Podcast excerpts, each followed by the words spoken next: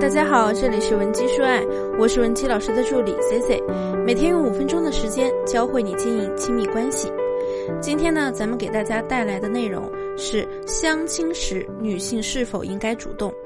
这期内容呢可能会比较尖锐，如果你是不婚主义，不建议继续收听；而如果你进入了适婚的年龄，并且在你的人生规划中，婚姻呢是必选项，那你一定要坚持听完全部内容。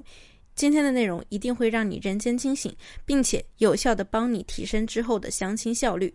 想获取今天内容完整版或者免费情感指导的同学，也可以添加我们的微信文姬零七零，文姬的小写全拼零七零，我们一定会有问必答。很多人啊，之所以相了 n 次亲还是一无所获，主要原因呢，其实是因为你压根没抓住相亲的重点。妹子们总是觉得相亲。是一个我们和相亲对象博弈的过程，于是你会纠结自己的性格、对方的想法，纠结对方对你满不满意。其实啊，你这些纠结都是在浪费时间。你想一想，你为什么会选择相亲？对方为什么又选择了相亲呢？根本原因不就是你们现在没有对象吗？那再往深一点想一想。没对象的原因是什么呀？除了所谓圈子小这样的客观理由之外，你们没对象是因为之前你们遇到的那些男人女人，你们都没那么满意。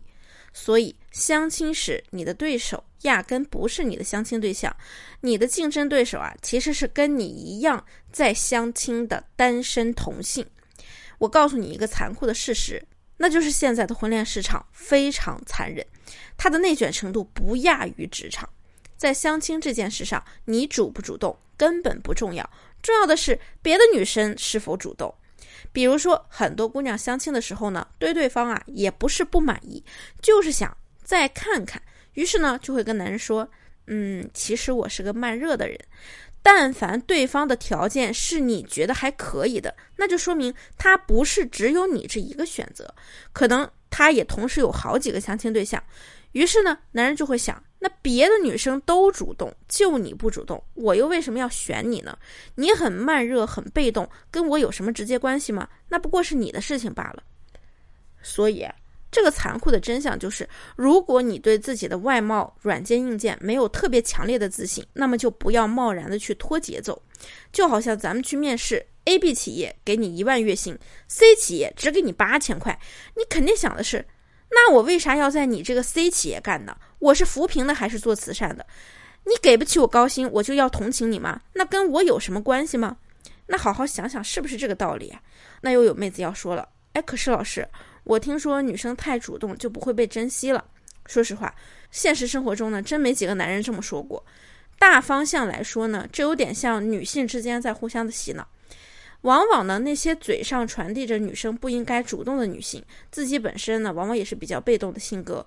而她们之所以在无形中传递了这种概念，往往也源于自身难以主动，又害怕其他人太主动，导致她们更没有竞争价值。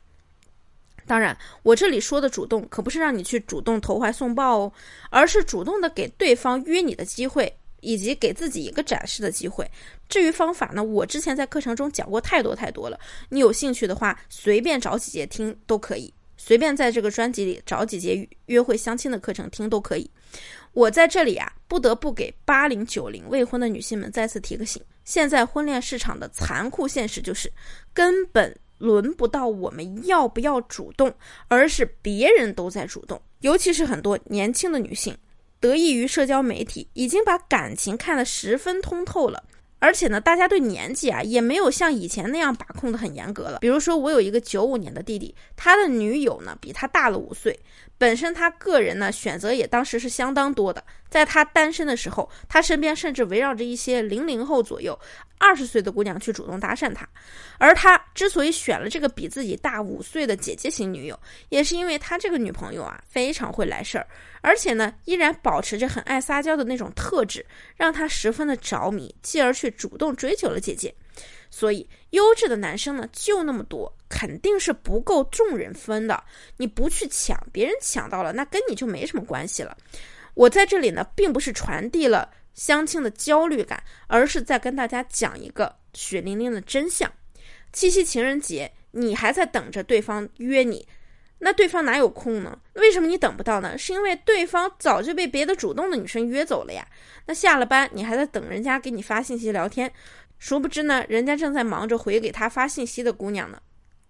很多时候啊，不要总是感觉你很满意的相亲对象呢，他是不会表达。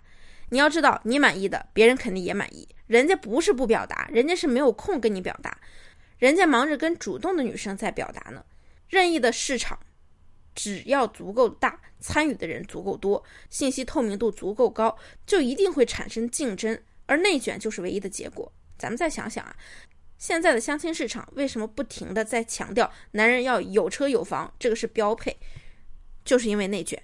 在以前呢，相亲的时候，男人没房没车呢是一种常态，而有房有车会变成加分项，很多没房没车的都能找到一个不错的另一半。但随着我们的竞争加剧，越来越多的人为了占据优势，就开始努力的攒钱买房买车，而大多数人都有房有车的时候，这就成了标配了。而标配的东西呢，又怎么轮得到是加分项呢？最终呢，就变成了相亲的男人有房有车不但不会加分，而没房没车反而会被扣分。这根本不是说我们女人。这根本呀不是咱们女人现实，就是一个单纯的行业内内卷现象罢了。